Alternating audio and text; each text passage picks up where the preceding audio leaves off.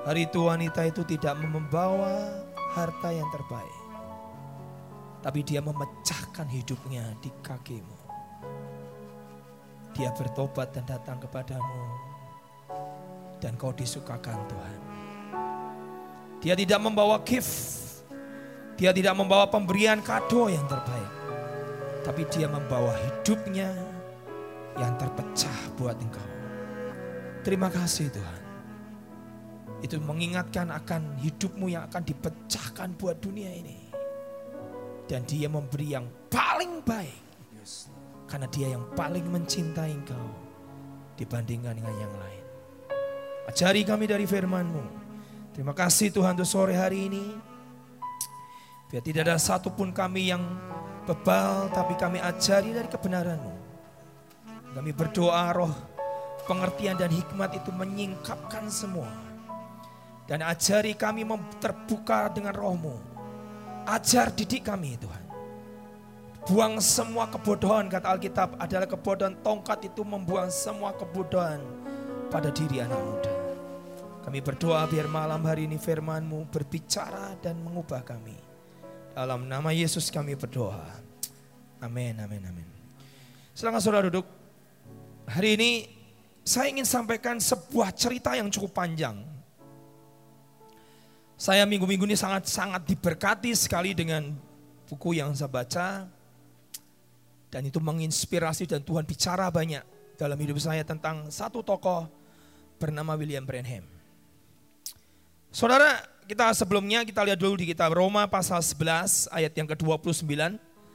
Di kitab Roma pasal 11 ayat yang ke-29, ayat ini pernah saya sampaikan mungkin satu bulannya atau dua bulan yang lalu kita berkata, saudara nggak usah lihat HP, apalagi anak muda sudahlah.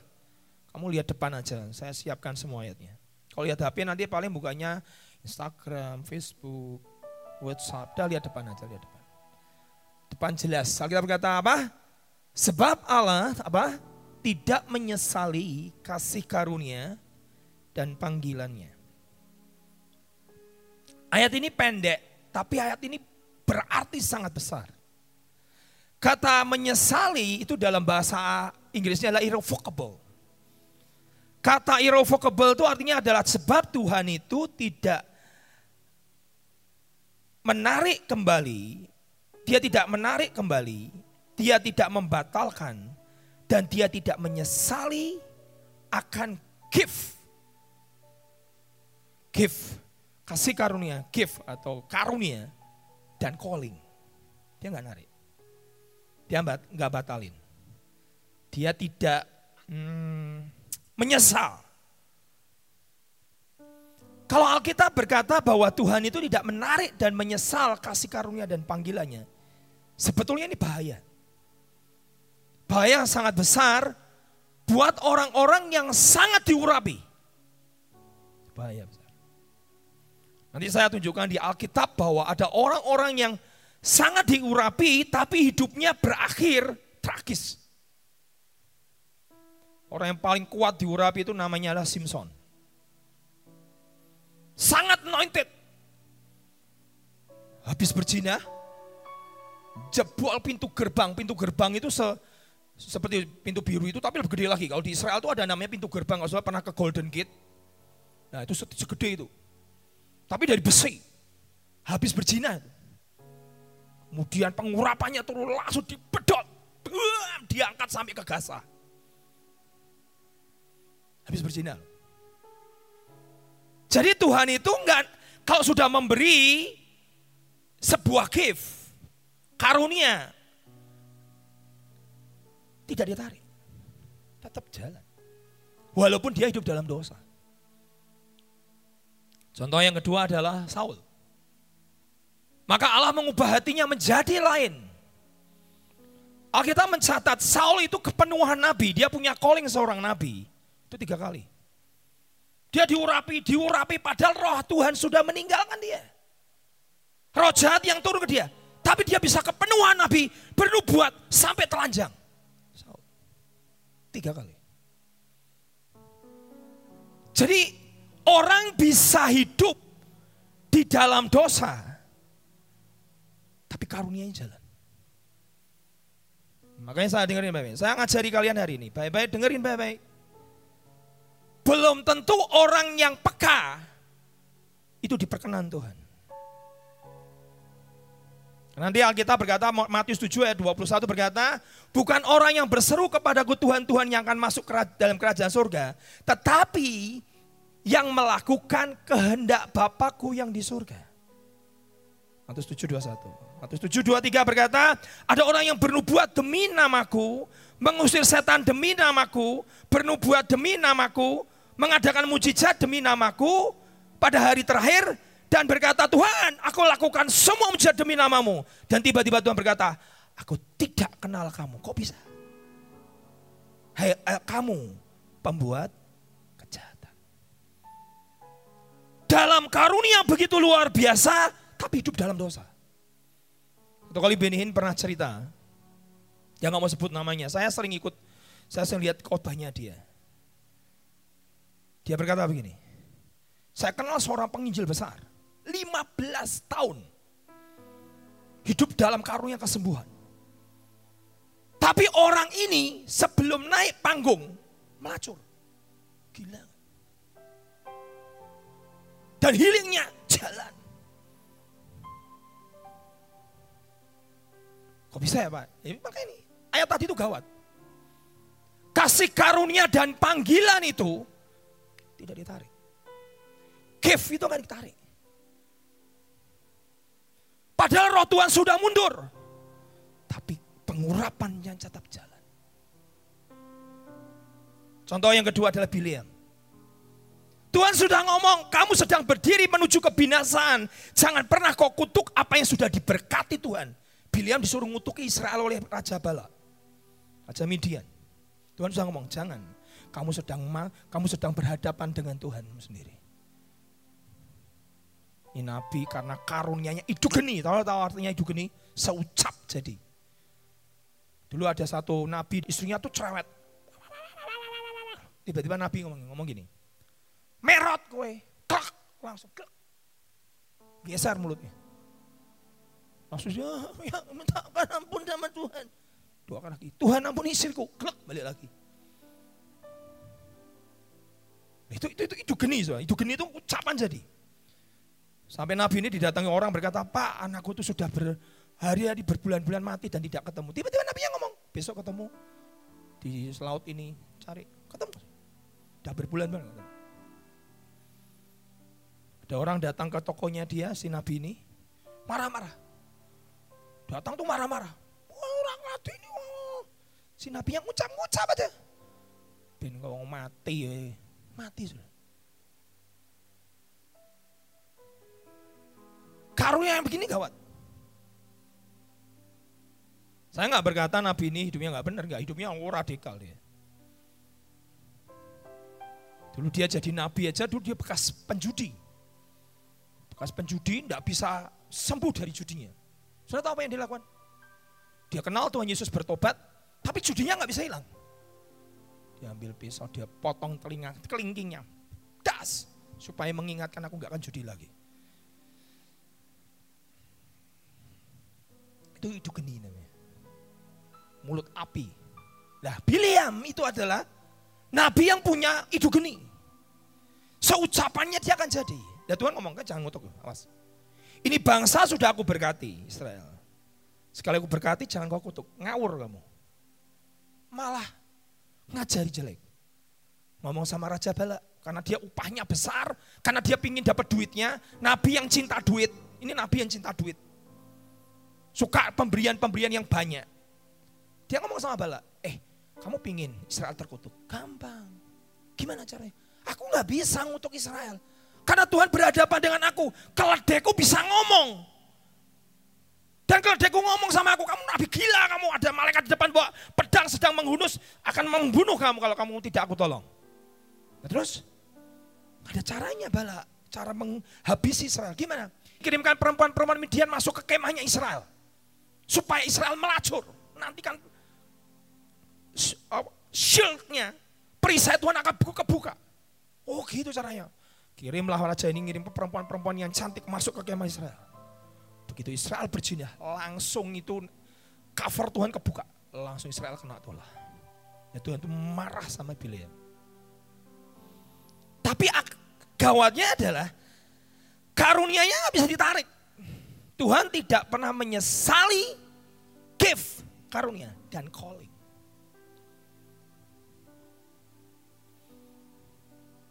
Saya mau saya mau mulai sekarang. Sekarang start. Orang William Branham. Saya lagi belajar para jenderal Tuhan. Kalau saudara lihat orang ini, ini Branham nih. Saudara ini saya urutkan dari ujung. Orang ini, Branham ini adalah sampai ini tahun 1947, 40-an.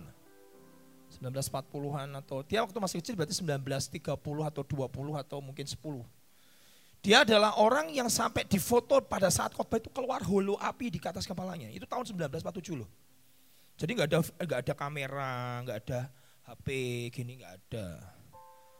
Kameranya masih cepat, masih hitam putih.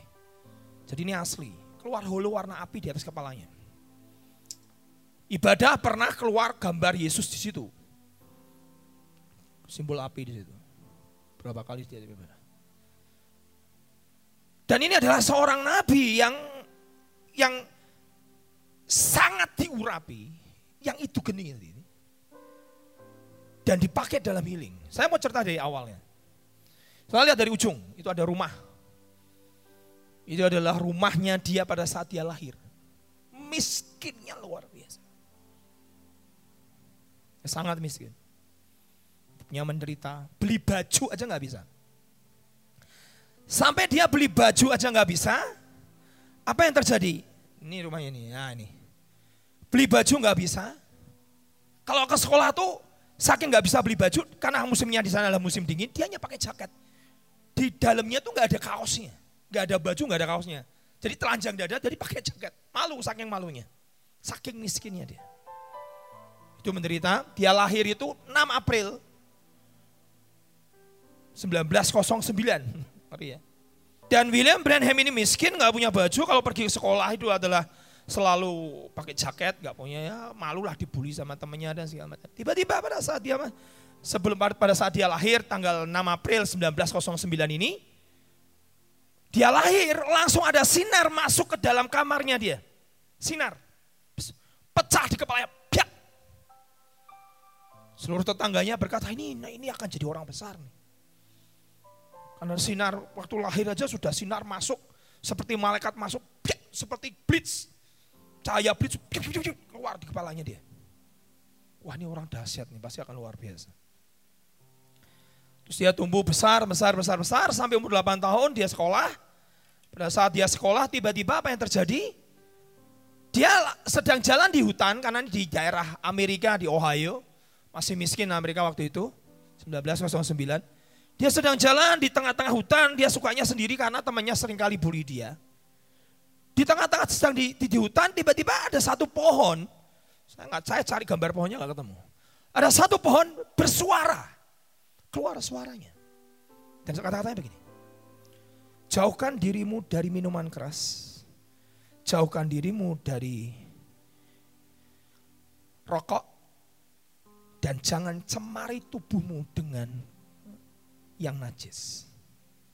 Suara itu menggelegar suara malaikat berkata, jauhkan dari minuman keras, jauhkan dirimu dari rokok, jauhkan dirimu, tubuhmu dari engkau cemari. Lari dia, mami, ada suara di balik pohon. Dia lari ketemu maminya sampai akhirnya saking ketakutannya dia demam tiga hari dibawa ke dokter. Dokter bilang nggak sakit anakmu, anakmu tuh kayak sawanan orang Jawa bilang. Girap-girapan. Habis ketemu sesuatu hantu atau apa tiba-tiba dia sakit ketakutan. Itu umur 8. Kemudian dia tumbuh, tumbuh, tumbuh, tumbuh. Dan akhirnya dia mulai dewasa. Dia ingin menjadi seorang petinju. Lihat gambarnya itu kan. Dia ingin jadi petinju. Padahal padahal Tuhan sudah ngomong sama dia umur 8 kata, jauhkan dirimu dari rokok, dari wanita, dari mencemari tubuhmu dan dari minuman keras. Nanti dewasa aku akan pakai kamu. Suaranya ngomong gitu. Dewasa nanti aku akan pakai kamu. Tapi karena dia nggak ngerti, nggak ngerti dan orang tuanya tidak tidak takut akan Tuhan, orang tuanya hanya orang biasa, ya ke gereja aja biasa, tapi nggak ngerti suara-suara Tuhan, tiba-tiba dia ingin jadi seorang petinju. Tapi karena calling itu ada dalam hidupnya, Tuhan tidak menyesali kasih karunia dan panggilan. Calling nabi itu ada dalam hidupnya. Kemudian dia akhirnya jadi pendeta di gereja yang ortodoks. Seperti biasa nggak terjadi apa-apa. Dia menikah dengan istrinya yang pertama bernama Amelia Hope. Berubah. Istri pertamanya. Pada saat dia menikah dengan istri pertamanya ini, di daerahnya terkena banjir yang cukup besar. Sampai akhirnya tuh banjir sampai menghanyutkan berapa rumah. Dia harus menolong orang-orang yang kena kena banjir. Dia izin sama istrinya, padahal sudah, sudah punya anak satu, anak satu atau dua. Dia beranak dua berkata, aku harus nolong orang-orang yang kebanjiran. Oke, pada saat si William Branham ini pergi menolong orang-orang yang sedang kebanjiran, istrinya ini terpisah dengan istrinya, karena orang dievakuasi begitu banyak. Akhirnya membuat dia nggak ketemu sama istrinya selama dua minggu. William Branham cari istriku di mana, istriku di mana dia cari. Aku habis nolong orang tapi aku kehilangan istri dan kedua anakku. Dan akhirnya dua minggu kemudian ketemu istrinya yang pertama. Dan istrinya sakit paru-paru parah. Begitu dia sampai ketemu istrinya, istrinya berkata, kamu harus nikah lagi. Karena aku sudah gak kuat tubuhku. Dan meninggal di pangkuannya. Istrinya meninggal, dia nangis, dia cari anaknya, ketemu anaknya di hari yang sama. Dan anaknya juga meninggal karena paru-paru parah. Sedih. Bertanya kepada Tuhan, Tuhan katanya kok pakai aku? Kok istriku mati? Anakku mati. Perjalanan dimulai. Dia mulai jadi pendeta. Singkat cerita, dia jadi pendeta. Di gereja yang biasa, dan tidak terjadi apa-apa sampai suatu kali ada satu camp meeting besar pendeta-pendeta di seluruh Amerika dan dia duduk di situ dan tiba-tiba di mimbar berkata begini siapa yang di sini nanti boleh mengisi di sesi siang siapa pun kamu kalau pendeta boleh dari gereja mana pun ini waktunya Tuhan mulai tiba dalam hidupnya Tuhan itu punya season punya waktu buah durian jangan dicari di bulan yang lain atau mangga. Carilah di bulan Desember, bulan-bulan sekarang pasti banyak. Season, namanya musim. Waktu tiba Tuhan tiba dalam hidupnya. Tiba-tiba dia naik mimbar. Pendeta dadaan. Begitu dia naik mimbar. Roh Kudus turun. Masya Allah. Dan yang gawat, Dia mulai baca hatinya orang. Dibaca. Dah, orang berkata, ada satu pendeta hebat dari gereja ortodoks. Gereja yang tidak mengenal roh kudus. Karunia jalan kuat sekali. Dia terima undangan setahun. Tapi karena pulang ditentang sama mertuanya dan istrinya, akhirnya dia tidak pergi ke sana. Tapi suatu kali ada seorang anak kecil yang sedang sakit, sedang tinggal tulang dan kulit di tubuhnya dan mau mati. Setelah satu tahun kemudian, jadi karunianya padam, dari itu nggak muncul. Dia datang mendoakan anak itu dan anak itu nggak sembuh. Masih umur 8 tahun, tinggal tulang kulit, sedang menahan sakit dari tubuhnya. William Branham mendoakan tidak sembuh. Akhirnya dia berkata pada istrinya yang kedua, dia berkata begini, setelah istrinya meninggal yang pertama. Aku akan masuk ke hutan, aku akan cari Tuhan tiga hari. Kalau sampai aku nggak keluar berarti aku mati, aku hilang. Ini orang radikal. Masuk ke hutan. Dan di dalam hutan, dia cari Tuhan. Dan suatu malam jam 11 tepat, malaikat besar turun dari langit di depan dia. Dan dia pertama takutnya siapa? Tiba-tiba suaranya berkata, jauhkan dirimu dari rokok Jauhkan dirimu dari minuman keras. Jangan cemari tubuhmu dengan apa pun juga. Aku akan pakai engkau. Ini suara seperti persis aku umur 8 tahun aku ketemu. Suara yang sama. Dan malaikatnya berkata, aku berdiri in the presence of Jehovah. Aku berdiri di hadapan tahta Bapa. Hari ini aku diutus, aku malaikat yang pernah jumpai kamu di balik pohon. Dan hari ini aku berdiri di depanmu. Dan dia berkata, nanti kamu akan punya karunia kenabian. Pada saat kamu naik mimbar, kamu baca hidup orang dari rumahnya, dari alamatnya, dari sakitnya, dari semua rahasia manusia. Kau baca semua detail. Kau baca semua. Dan pada saat kau mulai membaca, kau akan lihat malaikatmu berdiri di sebelah kanan. Dan tiba-tiba kau akan bicara, kau sakit ini. Dan orang itu berkata, betul apa yang aku ucapkan? Iya, penyakitnya sembuh. Dia berkata, terjadi, pasti terjadi. Begitu kamu lihat aku berdiri di sebelah kananmu, itu akan terjadi. Dan apa yang terjadi? Dia mulai masuk, dia keluar dari hutan, ketemu sama istrinya, dia masuk mulai buat, dia masuk ke rumahnya anak kecil yang sakit tadi yang tidak sembuh. Dia lihat penglihatan berkata, tumpangan tangan ke atas dia, dia tumpangi tangan, anak itu bangkit dan hidup. Sejak itu rame geger. Dia mulai dipakai. Dan saya lihat videonya di Youtube.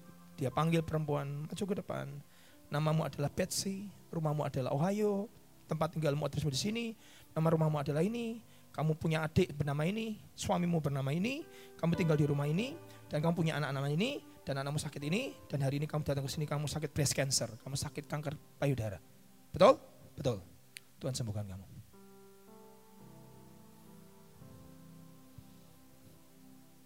Depan 50 ribu orang.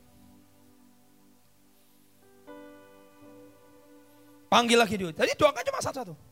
Ya di Youtube. Satu. Kamu adalah bernama Joko dari Jawa, Jawa Tengah, alaman Purian Jasmoro. Namamu ini, kamu datang ke sini, kamu sakit ini, sakit prostat, rumahmu ini, tinggal di daerah sini, kamu datang naik ini bersama dengan ini. Betulkah apa yang saya katakan? Betul. Tuhan sembuhkan kamu. Pem, sembuh.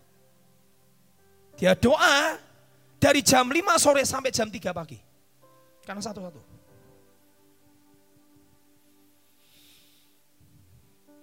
Dan dia disebut sebagai nabi pelopor penginjilan kesembuhan nomor satu di Amerika. Hebat, kuat sekali. Tidak ada yang meleset. Sampai suatu kali Tuhan temukan dengan satu partner bernama Gordon Lindsay. Ini saya kalau lihat James Gordon Lindsay yang sebelah kanan ini. Ini orangnya.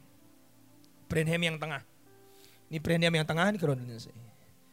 Gordon Lindsay adalah pendiri dari Christ for All the Nation. Tahu ya? Lihat bongke itu dari Christ for All the Nation. Dia pendirinya. Ketemu dengan Branham. Kemudian Gordon Lindsay berkata pada Branham berkata begini. Bolehkah aku menjadi manajermu?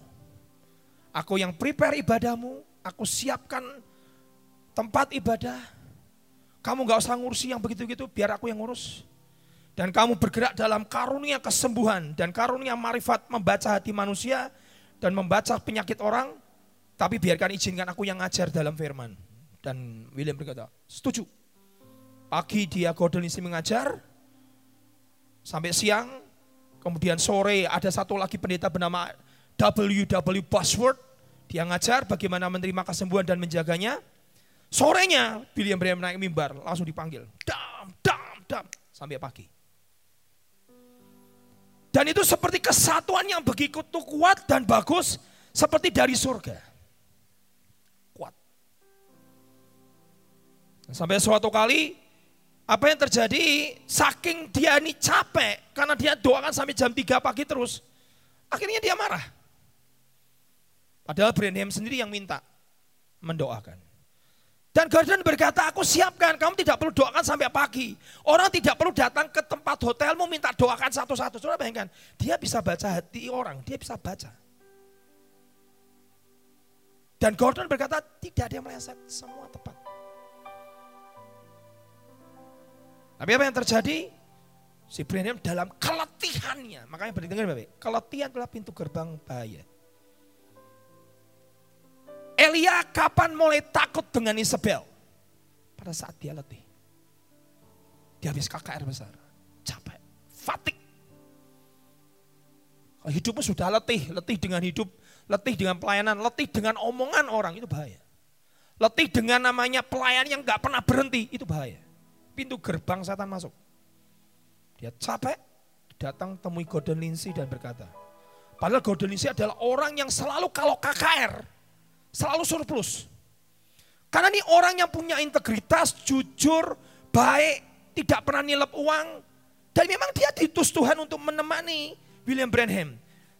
Gordon punya firman, Branham punya karunia. Marifat dan kesembuhan. Tapi apa yang terjadi? Tiba-tiba di tengah keletihannya dia datang temui Gordon. Aku tidak mau lagi pelayanan. Kamu membuat aku capek. Kamu membuat aku letih. Aku mau pergi. Lu jangan. Sudah aku siapkan kakak di mana-mana.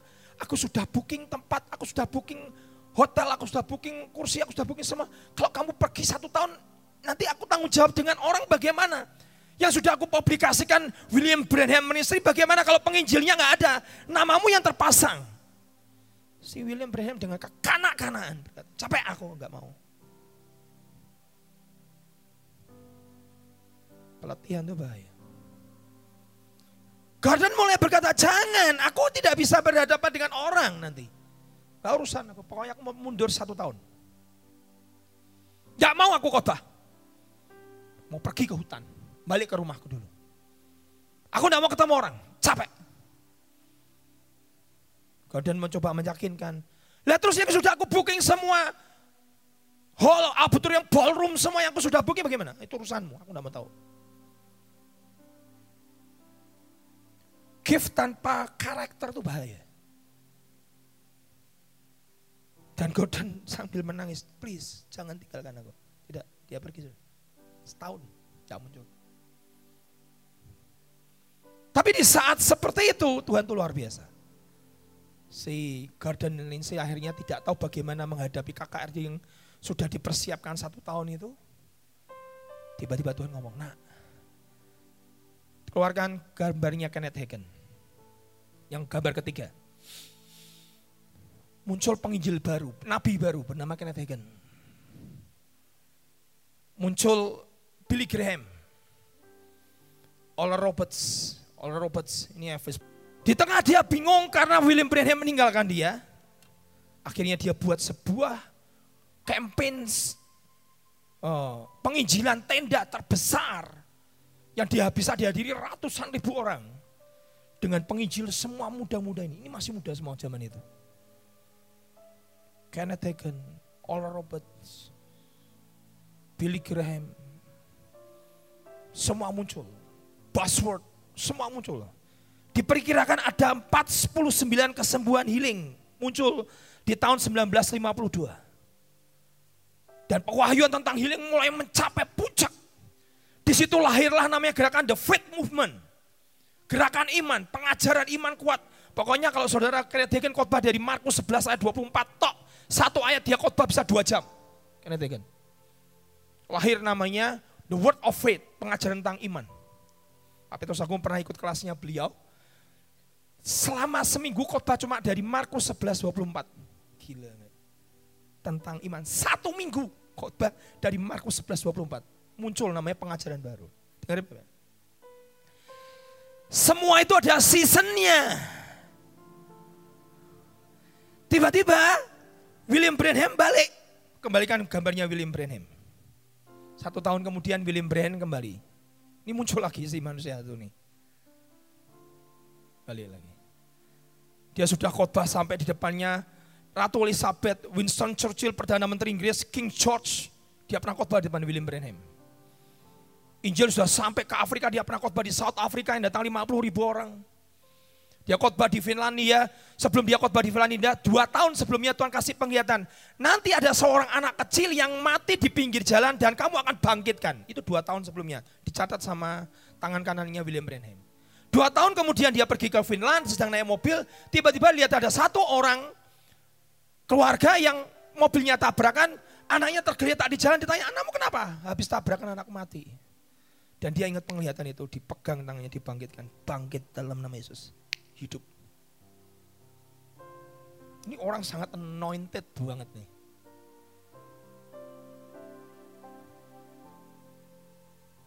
Dia khotbah di South Africa muncul gambar-gambar api di, awan dan segala macam seperti itu.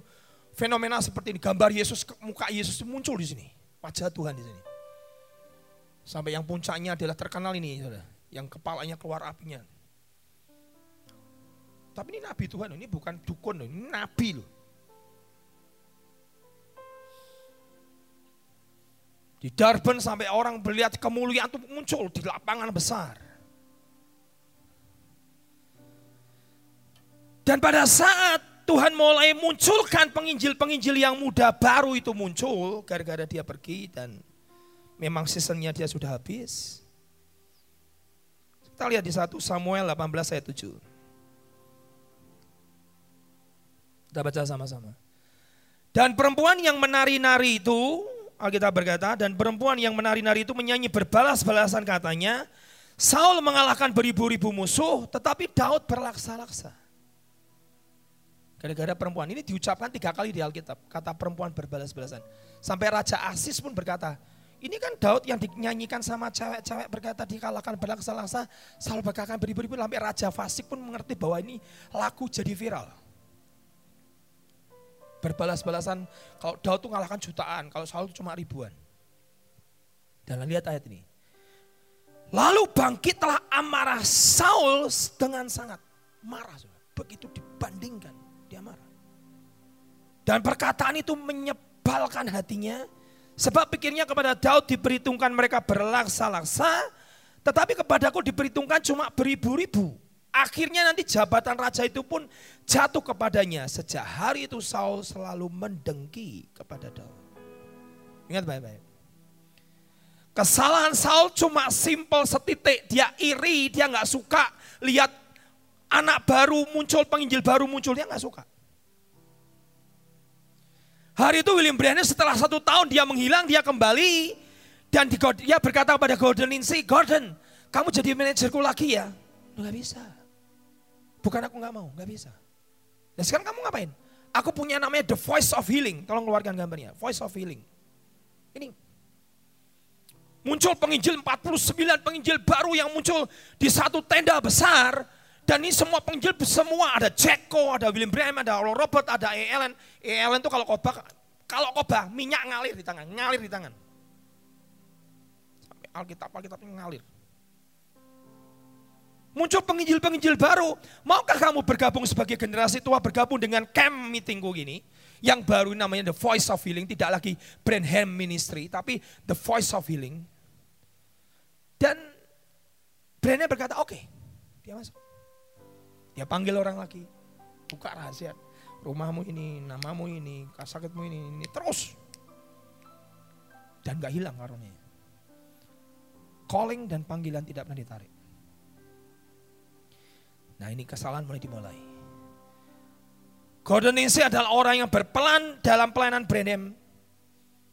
Tapi Branham tidak mengakui. Gordon itu ya biasalah cuma manajer, cuma pembawa firman. Padahal Gordon Lindsay itu punya firman, Branham punya karunia. Gordon Lindsay adalah ahli organisasi dan mereka adalah tim surga. Dan akhirnya Billy Branham menuduh Gordon Lindsay meninggalkan dia. Padahal enggak.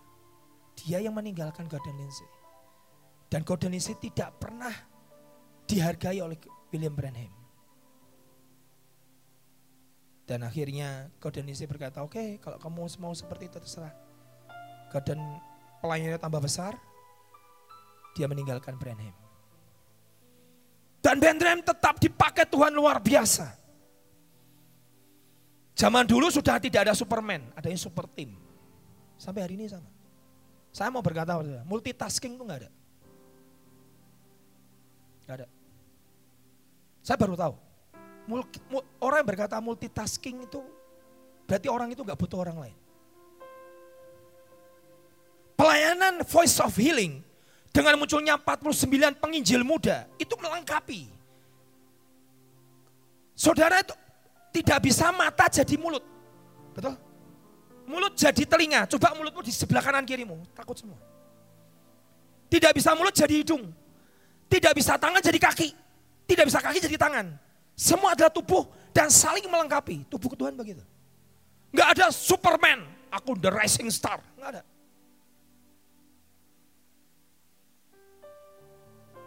Tuhan nggak butuh Superman. Superman is dead. Filmnya kan mati tuh. Butuh dibangkitkan sama teman-temannya. Branham tidak mengakui itu. Dia merasa adalah aku adalah pusat dari kegerakan Aku yang dipakai Tuhan, ada malaikat. Kalau dia berdiri malaikat berdiri di depannya dia. Dan akhirnya Branham memutuskan membuat ministry sendiri. Dan apa yang terjadi? Pengikutnya ngikuti dia punya namanya pengikut Branham namanya Branhamism.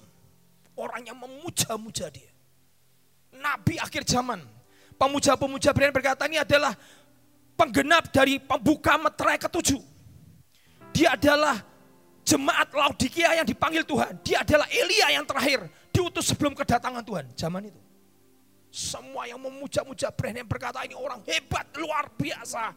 Tidak ada yang Nabi bisa membaca hidup orang dan menyatakan sakitnya orang dan kemudian sembuh. Kecuali Branham. Padahal hari itu Tuhan sudah bergerak dengan season yang baru. Seasonnya apa Pak? The word of faith. Lihat pengkhotbah 3 ayat 1. Untuk segala sesuatu ada Pengkhotbah 3 ayat 1, tolong keluarin. Pengkhotbah 3 ayat 1. Untuk segala sesuatu ada masanya, seasonnya. Untuk apa pun di bawah langit ada waktunya. Pengkhotbah 3 ayat 1. Segala sesuatu ada seasonnya. Saya belajar tentang revival, tidak lebih dari 3, 4, 5 tahun. Revival di Brownsville Revival, Pensacola satu kota semua penjara kosong masuk ke gereja bertobat dibaptis ibadah tiap hari berapa lama? Tiga empat tahun selesai. Toronto Blessing tahun 91 92 cuma berapa? Tiga tahun. Orang jerking-jerking semua. Kemudian orang menari-nari, kemudian nyanyi-nyanyi. Vineyard Ministry berapa tahun? Tiga tahun, selesai. Wells Revival dua tiga tahun. Kota yang isinya cuma 2000 bisa didatangi gereja yang kota isinya cuma 2000 penduduk. Yang datang ke gereja itu berapa? 200 ribu orang kalau masuk gereja itu antri sampai ujung. Berapa lama? Tiga tahun. Ada seasonnya. Ada musimnya. Associated Revival berapa lama? Tiga empat tahun. Dan ini yang gawat. Branham tidak pernah menerima perubahan dengan baik. Ada perubahan, season Tuhan. Sesungguhnya dia adalah tidak bisa mengadakan sebuah shifting, peralihan, perpindahan. Season yang baru nggak bisa. Bukannya Branham mencari Tuhan untuk mendapat perkenanan dan kedudukannya dalam movement yang baru. Tapi dia malah dengan karunia kenabiannya, dia mulai ngajar yang radikal dan menyukai sensasi yang baru. Dia ngomong gini, kalau penginjil-penginjil muda ini bisa yang yang yang kena kan, penginjil-penginjil muda ini bisa khotbah, aku bisa khotbah. Padahal dia buta huruf, nggak bisa baca. Dia mulai ngajar. Pada saat dia mulai ngajar, Tuhan bicara kepada Gordon Lindsay, tegur hambaku ini. Dia tidak boleh ngajar kembali ke callingnya. Dia hanya boleh bergerak dalam karunia dan kesembuhan. Garden coba mendatangi Branham. Berapa kali? Empat kali. Datang pertama tidak bisa. Datang yang kedua tidak bisa. Datang ketiga tidak bisa. Kenapa tidak bisa? Karena orang yang mengkultuskan dia. Branhamism. Saudara tahu? Orang kalau sudah dikultuskan, orang itu akan dibawa pulang sama Tuhan. Makanya jangan suka dikultuskan. Selalu. Karena Yesaya berkata apa? I will not share my glory to others. Aku tidak akan bagikan kemuliaanku kepada manusia. Yesaya berkata begitu.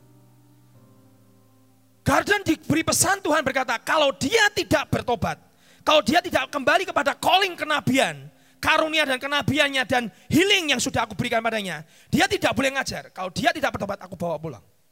Ingat baik-baik. Orang yang mengkultuskan kamu itu orang yang bisa menghancurkan kamu. Mungkin kamu nggak ingin dikultuskan, tapi sekitarmu. Orang yang selalu memuja kamu itu orang yang paling berbahaya. Dan Garden Lindsay empat kali temui Branham tidak bisa. Gara-gara apa? Gara-gara pengikutnya. Menahan itu tidak bisa ketemu. Saudara tahu? Akhirnya dia berjuang bagaimana setelah dua tahun kemudian. Dia janjian pribadi sama Branham, dia ketemu. Dan Gordon berkata, Branham, Tuhan ngomong, kembali ke calling. Jangan ngajar. Jangan ngajar kembali ke callingmu. Branham berkata, nggak bisa, aku pengen ngajar kok. Kemudian Tuhan bicara sama Kenneth Hagin. Gambar Kenneth Hagin, tolong Kenneth Hagin. Dan Tuhan bicara kepada Kenneth Hagin berkata, bicara kepada nabiku, aku akan bawa dia pulang dua tahun sebelum dari sekarang. Kamu gak usah berdoa, aku harus bawa dia pulang. Saya tahu pengajarannya Branham. Branham mengajar apa? Nabi yang punya karunia dan nabi yang punya kekuatan membaca hidup orang dan rahasia dan healing. Dia ngajar gini, penyebab kerusakan di bumi adalah wanita. Sampai semua dunia ini rusak gara-gara wanita ditipu daya sama setan. Dan wanita itu hubungan seks sama ular. Dan lahirlah kain. Itu pengajarannya Branham. Dan Branham mengajar apa? neraka itu tidak kekal. Neraka itu cuma selama-lamanya. Artinya cuma berapa tahun tok kamu di neraka. Habis itu kamu dibuang. Dan Branham mengajar apa? Wanita tidak boleh menceraikan suaminya. Tapi kalau laki-laki boleh menceraikan istrinya. Laki-laki boleh punya istri lebih dari satu. Kalau wanita tidak boleh punya suami lebih dari satu. Itu pengajarannya. Dan saudara tahu apa yang terjadi? Tiba-tiba Tuhan bicara kepada pada pada Kenneth Hagin. Dan Tuhan ngomong gini. Kalau dia tidak kembali kepada calling, aku bawa pulang. Sudah tahu? Tiba-tiba tolong keluarkan gambar Branham. Ini mobilnya saudara.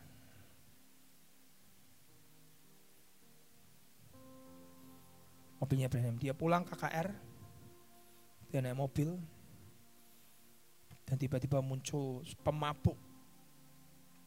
Dalam keadaan mabuk. Nyetir dengan sangat keras. Dihajar mobilnya. Debuar. Istrinya di sebelah kanan mobilnya pecah. Anaknya di mobil lain keluar, lihat papahnya tulang iganya patah sembilan. Tangannya tangannya patah. Mamahnya istrinya yang sebelah kanan apa kiri lah meninggal di tempat. Dan Brenda masih hidup, kemudian ketemu sama anaknya. Nah, mamah bagaimana? Pah, mamah meninggal. Sudah aku cek pulsnya, tidak bernafas, meninggal. Terus Branham ngomong gini, tolong angkat tanganku. Kan patah sudah. Kenapa apa? Taruh di badannya mama. Diangkat sudah. Taruh di badannya mama. Terus pak kenapa? Sudah tahu? Taruh. In the name of Jesus that I serve. Yesus yang aku sembah. Bangkit! Sudah tahu? Bangkit. Gila, teman Istrinya bangkit. Terus Branhamnya apa? Mati. Enam hari dimasukkan rumah sakit. William Branham meninggal. Istrinya tetap hidup. Dia meninggal bulan Desember tahun 1965 dia meninggal. Dan semua orang yang fanatik dengan Branham berkata bahwa Nabi ini pernah berkata nanti pasca bulan April dia akan bangkit, bangkit dari kematian. Saya tahu. Jasadnya dibalsem. Dari bulan Desember, Desember, Januari, Februari, Maret, April ditunggu pasca. Dia akan bangkit dari kematian. Jasadnya dibalsem. Kalau nggak dibalsem dibekukan. Dan semua para pengikutnya mengitari semua dan Gordon Lindsay berkata, aku sudah berjuang untuk ketemu Branham, untuk bicara kepada Nabi ini, tapi semua para pengikutnya yang terlalu fanatik menghalangi aku untuk ketemu dan menegur dia. Dan itu bencana buat dia. Jangan pernah engkau kultuskan orang. Membinasakan dia. Sudah tahu apa yang terjadi? Begitu tiba-tiba si Kenneth Hagen dengar bahwa Branham kecelakaan. Dia sedang kebaktian. Ini nabi muda. Kenneth nabi muda yang tadi saya tunjukkan. Nabi muda itu dengar Branham kecelakaan. Dan istrinya bangkit dari kematian. Branham masuk rumah sakit selama enam hari. Di tengah ibadah, Kenneth panggil semua para hamba Tuhan. Mari maju ke depan. Mari kita berdoa untuk Branham. Di tengah doa, Roh Kudus bicara. Dua tahun aku sudah bicara pada kamu. Aku harus bawa pulang nabiku pulang ke sur, aku harus bawa nabiku pulang. Kalau tidak dia bawa bencana kerusakan di dalam gereja.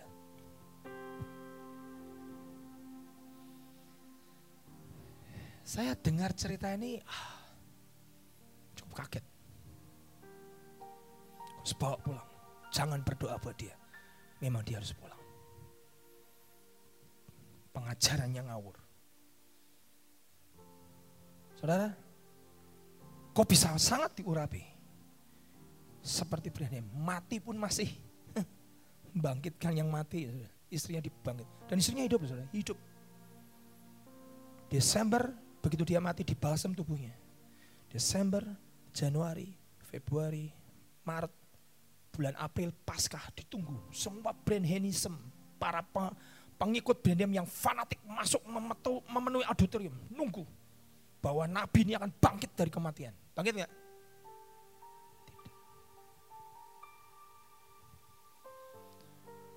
Brand tolong. Soal saudara lihat ada kuburan di sini. Lihat, tolong. Ini kuburannya ini. Ada patung Raja Ulinya di atas. Paling ujung bawah nih. Patungnya sering kali dicuri orang.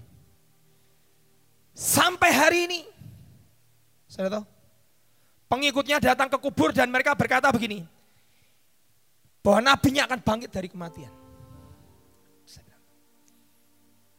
Orang kalau sudah dikultuskan, Tuhan cemburu. Datang ke kuburan, bahwa dia akan bangkit dari kematian. Dan hari ini sampai hari ini gereja brandnya masih ada, masih ada. Termasuk gereja terbesar di Zaire. Afrika. Dan mereka tidak mengakui gembala siapa pun. Dia pasang fotonya William Branham besar di depan gereja. Dipasang fotonya besar. Dan kemudian mereka tidak ada gembalanya, mereka datang ibadah, dengarkan kaset khotbahnya. Fanatik. Dan bulan April tanggal 11 1966 itu Branham harinya dikubur. Setelah nggak tidak bangkit dari kematian. Setiap kita karunia tidak bisa menopang engkau di depan Tuhan. Yang bisa menopang engkau adalah karakter.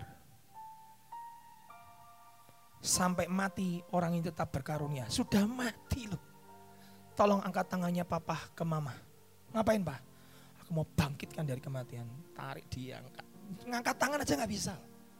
Diangkat, tempelkan badannya das in the name of Jesus that I serve. Rise up. Bangkit. Istrinya hidup. Berani mati di enam hari kemudian. Jangan pernah engkau hanya hidup karena karunia. Pemberian Tuhan tidak ditarik, tidak disesali, tidak diambil balik. Akan terus jalan. Walaupun kamu salah di depan Tuhan, karunia terjalan. Tapi roh Tuhan sudah mundur dari hidup saudara.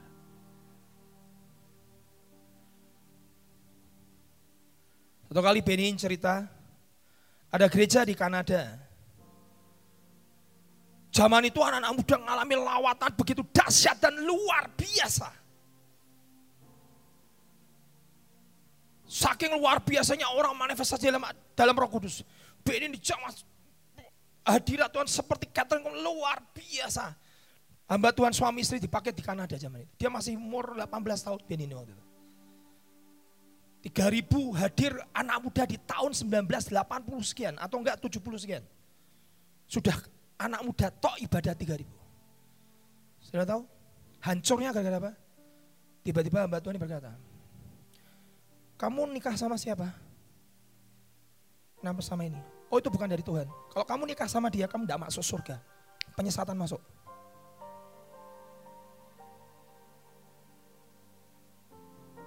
Dan hamba Tuhan itu yang boleh menentukan kamu boleh menikah sama siapa. Kalau datang, oh bukan dari Tuhan. Tidak jodohmu. Bukan jodohmu, jodohmu dengan sana. Begitu masuk, rusak gerejanya, hancur. Engkau tidak bisa abuse the power of God. Mengintimidasi dengan nama suara Tuhan. No way. Itu kamu abusing the gift of God. Kamu mengabuse namanya kuasa Tuhan. Untuk karunia Tuhan. Memakai untuk kepentinganmu pribadi dan kau akan dihakimi. Dan Benny cerita, sejak peristiwa itu, dia mulai tentukan siapa.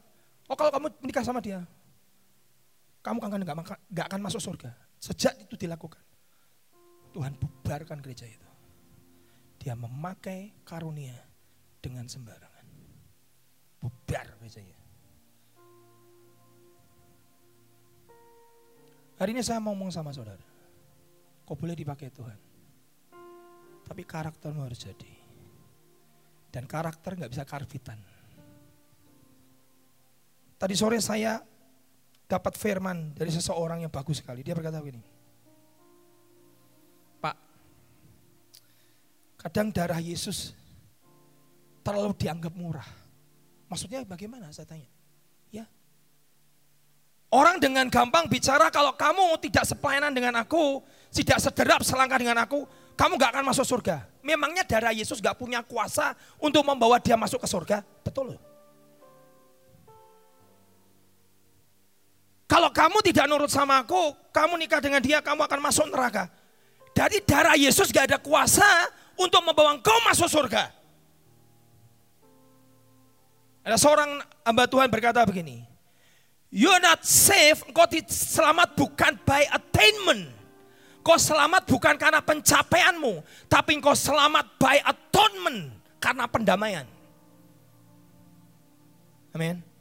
Jadi keselamatanmu itu tidak bisa karena engkau mengusahakan, karena engkau bayar. Itu dibayar Yesus. Itu didamaikan oleh Yesus. Urusan masuk surga atau tidak, itu adalah the blood of the lamb. Adalah darah Yesus. Kamu nggak bisa bayar dengan usahamu. Efesus berkata apa? Bukan karena pekerjaanmu, tapi itu pemberian Allah. Oleh kasih karunia kamu diselamatkan oleh anugerah. Bukan karena pekerjaan, bukan karena pencapaian, bukan karena attainment. Pemberian. Kau percaya saja Yesus selamat.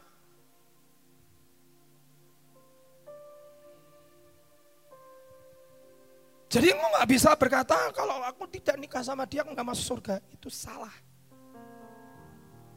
Itu pasang kuk di dalam hidup orang. Dan beban itu kau taruh hidup orang, kau tidak menyentuh seperti orang Farisi dan Saduki. Kau taruh kuk beban atas hidup orang, kau sendiri pun tidak menyentuhnya. Dan kau akan dihakimi Tuhan. Keselamatanmu bukan karena pekerjaanmu. Bukan karena usahamu. Baca kitab Efesus 3. Tapi pemberian Allah dan anugerah Tuhan.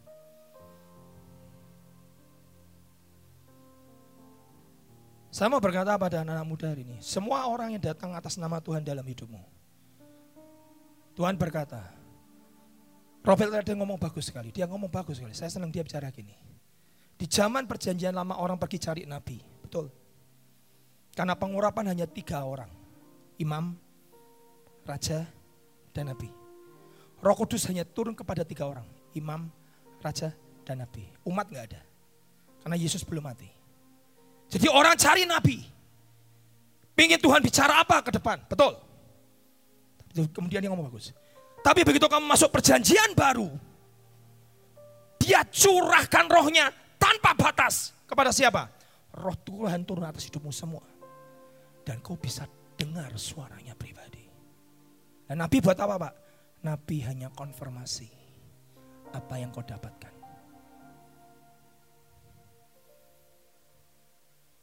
Nabi bukan penentu. Tapi hanya konfirmasi yang kau dapatkan. Karena gembala domba. Firman berkata apa? Domba itu mendengar suara gembalanya. Gembalamu siapa? Pak Victor? Bukan. Hengki? Bukan. Gembalamu adalah Yesus Kristus.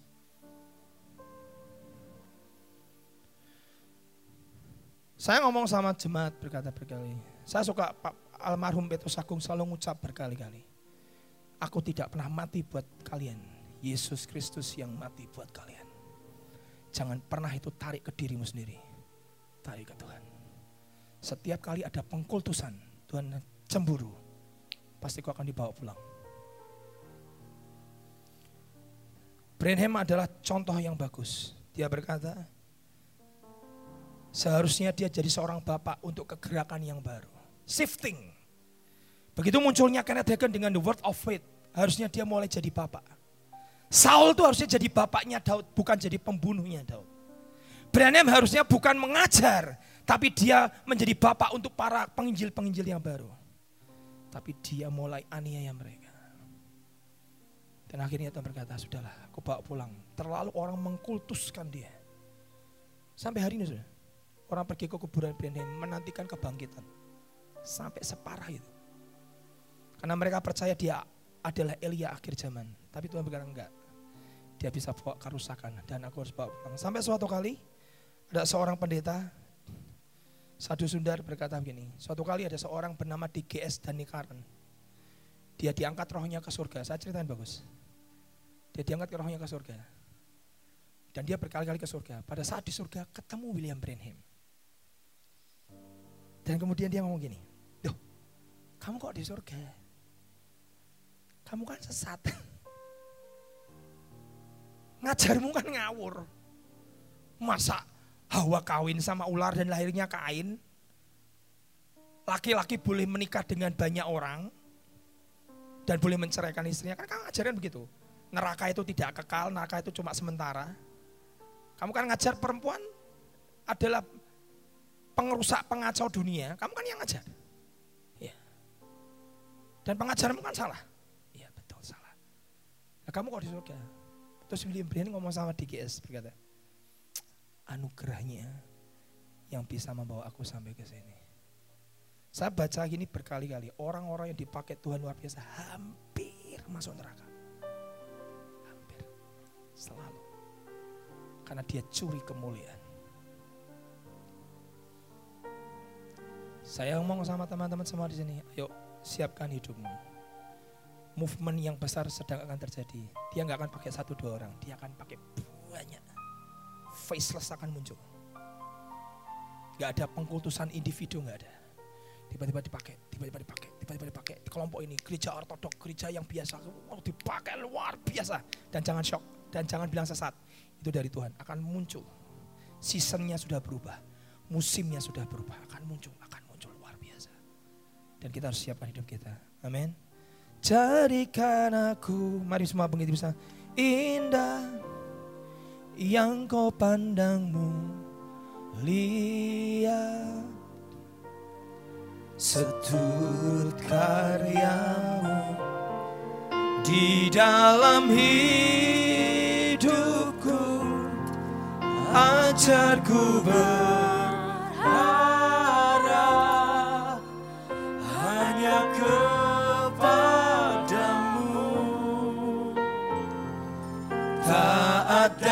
setia kepadamu Tuhan. Jadikan aku indah yang kau pandang mulia. Seturut karyamu di dalam hidupku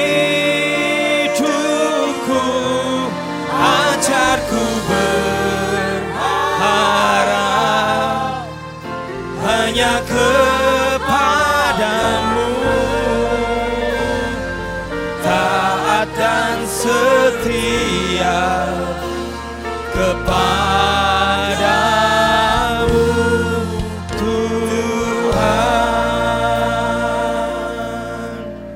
suatu kali tahun 9 tahun 2002 tahun 2000 2000 lah.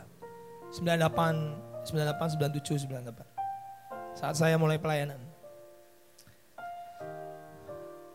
Malam itu saya uh, saya puasa 40 hari. Saya puasa 40 hari karena kami ada camp di Tawangmangu persiapan tuh itu.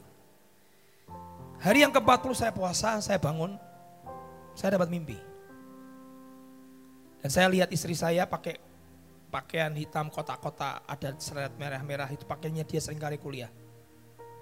Tiba-tiba ada tangan nunjuk berkata begini, itu jodohmu. Dia bendara surga. Saya mimpi, 40 hari saya bangun, itu jodoh. Dan hari itu tahun 98, eh bukan 9, mungkin 92 lah, 93, 94. Banyak sekali pernyataan Tuhan tentang jodoh. Banyak nabi-nabi ngomong jodohnya bukan jodohnya banyak sekali. Tapi itu saya dapat. Itu jodoh saya.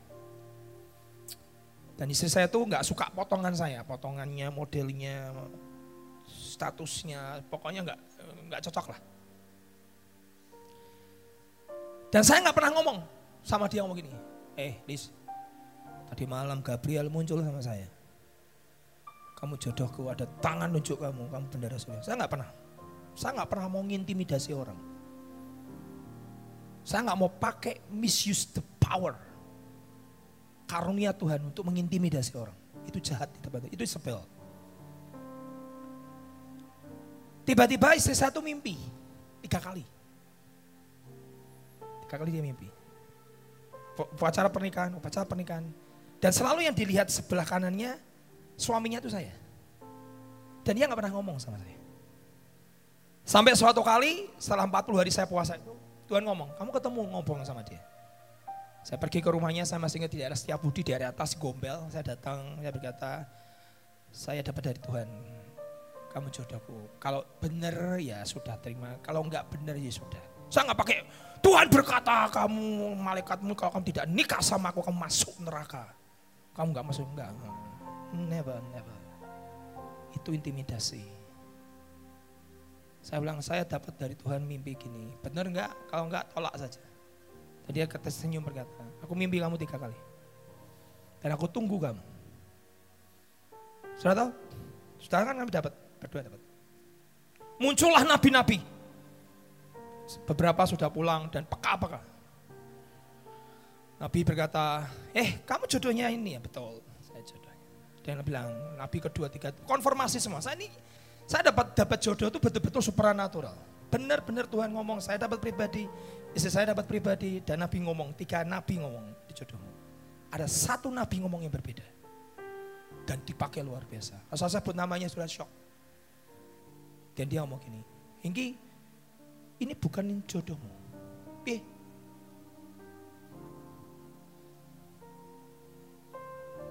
Gimana? Kalau kamu nggak punya kesaksian roh, kamu akan diombang-ambingkan. Saya pribadi dapat, saya nggak peduli. Lu ngomong apa terserah. Tuhan ngomong, Bapak itu ngomong ke anak, nggak perlu lewat tetangga, betul? Ke anaknya langsung. Untuk masalah jodoh, kamu harus bergumul pribadi, kau dapatkan pribadi karena engkau yang jalani. Nabi ini berkata pada seorang wanita, eh kamu jodohnya Hengki. Dia datang temu saya, katanya kamu jodoh saya. Saya bilang enggak. Saya nggak urusan. Dia mau pekanya kayak apa? Terserah. Dan hari ini setelah saya menikah berapa puluh tahun. Saya tidak saya tidak salah dengan yang Tuhan beri dalam hidup saya. Kesaksian roh. Seperti abdi muda, Tuhan ngomong, pada saat kau sampaikan kepada nak kepada raja, kalau salah raja Yerobiam, setelah kau mengut berkata kepada dia karena dia menyembah berhala dan Baal dan Asitoret, tangannya akan kejang. Setelah kamu bicara kepada dia, kamu harus pulang, jangan melalui jalan yang sama, lewat jalan yang berbeda. Kamu nggak boleh mampir makan, kamu nggak boleh makan dan minum. Abdi Allah dengar Tuhan bicara seperti itu. Ya siap. Ketemu Yerobiam, hei Yerobiam Nabi, kau raja yang jahat, kau nyembah berhala. Tanganmu kejang di atas mesbah pecah, mesbahnya pecah terbelah jadi dua. Dan tangannya kejang. Dan Yerobiam berkata, ampuni aku Nabi, tolong mintakan ampun kepada Tuhan. Dan abdi Allah berdoa, Tuhan ampuni dia. Dan Tuhan kemudian memulihkan tangan yang kejang itu, sembuh. Dan raja ini berkata, ayo mampir di rumahku dulu makan. Dan abdi Allah berkata seperti ini. Tuhan ngomong sama aku, aku tidak boleh lewat jalan yang sama, aku tidak boleh mampir ke rumah, aku tidak boleh ketemu siapa-siapa. Aku harus pulang. Oh ya sudah, pulanglah. Abdi itu pulang, lewat jalan yang berbeda. Pada saat dia mengucapkan perkataan itu, ada anak dari nabi tua senior mendengar perkataan abdi Allah. Ngomong sama papanya, nabi senior, nabi yang lebih tua. Papa, abdi Allah habis nubuat langsung pecah mesbahnya dan Raja Yerobeam kaku tangannya. Terus dia lewat jalan mana? Dia lewat jalan sana. Katanya dia tidak boleh makan, tidak boleh minum setelah menyampaikan pesan Tuhan. Dia tidak boleh mampir ke mana-mana. Dia tidak boleh, boleh melewati jalan yang sama. Si nabi senior, nabi tua ini datang temui dia. Eh, abdi Allah, Tadi malam malaikat menemui aku dan kamu harus mampir di rumahku. Abdi Allah yang muda berpikir bahwa dia dibenar diberitahu Tuhan. Dia mampir ke rumah abdi itu, nabi tua. Sedang makan, datanglah firman Tuhan. Kepada siapa? Nabi tua. Kamu melanggar firman Tuhan. Loh, nabi yang sama berkata mampir ke rumahku, Datanglah firman melalui nabi tua berkata, kamu melanggar firman Tuhan, kamu akan mati dicapik singa. Setelah mengucap abdi Allahnya ketakutan, dia pulang, dia jalan, naik keledai. Ada singa, dicapik singa, mati di sebelah. Abdi Allah mati, gara-gara melanggar firman, sebelahnya singa, sebelahnya keledai. Seharian singa nggak makan keledai, singa nggak makan abdi, cuma membunuh abdi. Dan kemudian berdiri. Orang pada lalu lang lihat, itu abdi Allah mati karena dia melanggar firman. Abdi Allah mendengarkan perkataan Nabi tua. Dan dia kehilangan destininya. Tuhan punya kesaksian roh dalam dirimu. Bicara pribadi ke hidupmu. Jangan pernah mau diintimidasi oleh siapa pun. Atau apa pun. Dia akan bicara pribadi. Setiap bentuk intimidasi dan threaten itu bukan dari Tuhan karena Tuhan tidak pernah memberikan roh ketakutan, tapi roh yang membagikan kasih, kuasa, dan ketertiban. Amin. Saya berdoa, mari datang kepada Tuhan. Dia roh Allah yang terus bicara dalam hidupmu. Dia akan terus bicara dan dia akan terus bicara. Taat dan setia. Taat dan setia kepada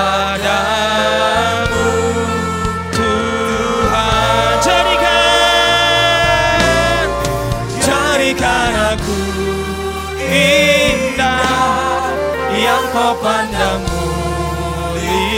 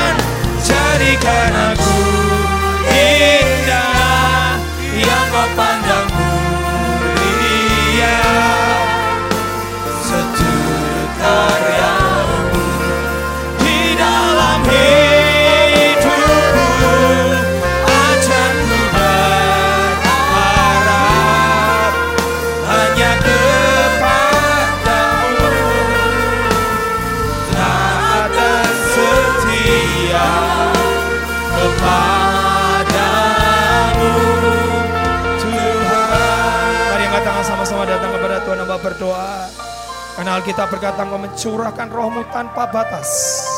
Dan roh Allah yang akan berbicara memberikan kesaksian dengan roh kami. Bahwa kami adalah anak Allah. Dan rohmu bicara ke telinga kiri kami. Dan dia akan berkata engkau ke kanan, engkau ke kiri siapa jodoh. Dia akan bicara secara pribadi. Dan Tuhan kami berdoa di dalam nama Yesus. Ajari kami untuk mensenterkan semua kepada Yesus. Tidak kepada pribadi. Ajari kami untuk tahu shifting peralihan dari setiap kegerakan, dari setiap season yang ada. Biar kami ada di dalam kegerakan yang baru.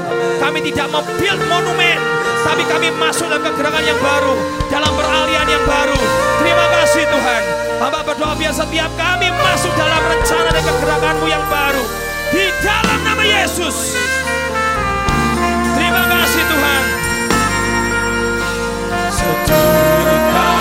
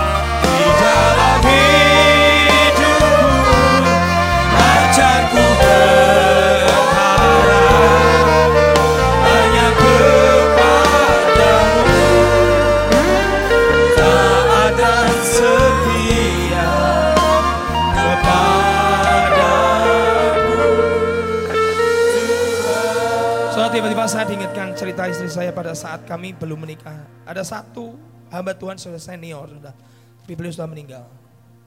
Dan dia dipakai peka luar biasa. Tiba-tiba dia datang istri berkata, Nih, kamu jadi istrinya Oma, jadi istrinya Tante aja ya. Anaknya punya karir yang bagus, yang luar biasa. Tante dapat dari Tuhan kamu jodohnya. Gimana saudara? Kalau kamu tidak dengar Tuhan bicara pribadi, toto ombang ambing. Dan orang yang terombang ambing, Alkitab berkata tidak akan tenang hidupnya. Dan Alkitab berkata di kitab Yakobus, dia tidak akan mendapatkan apa-apa. Baca Alkitab, double minded, unwavering, orang yang terombang ambing, dia tidak akan mendapatkan apa-apa. Harus stand firm. Dia roh Allah yang bicara dalam hidupmu. Setiap kali ada keputusan besar dalam hidupmu, izinkan dia bicara dalam hidupmu. Amin. Mari katakan sama-sama berdoa di dalam nama Yesus. Meteraikan firmanmu. Biar kami tidak diombang-ambingkan oleh semua pengajaran yang tidak benar dari bumi ini. Semua perkataan-perkataan yang negatif. Yang mengintimidasi yang patahkan di dalam nama Yesus. Kami berdoa dan roh Allah memerdekakan engkau dan bicara secara pribadi dalam hidupmu berdoa di dalam nama Yesus, meteraikan kebenaran. Kami percaya firman-Mu adalah kebenaran dan kebenaran itu yang memerdekakan hidup kami. Di dalam nama Yesus. Dan semua yang percaya berkata, Amin. Amin, amin. God bless you.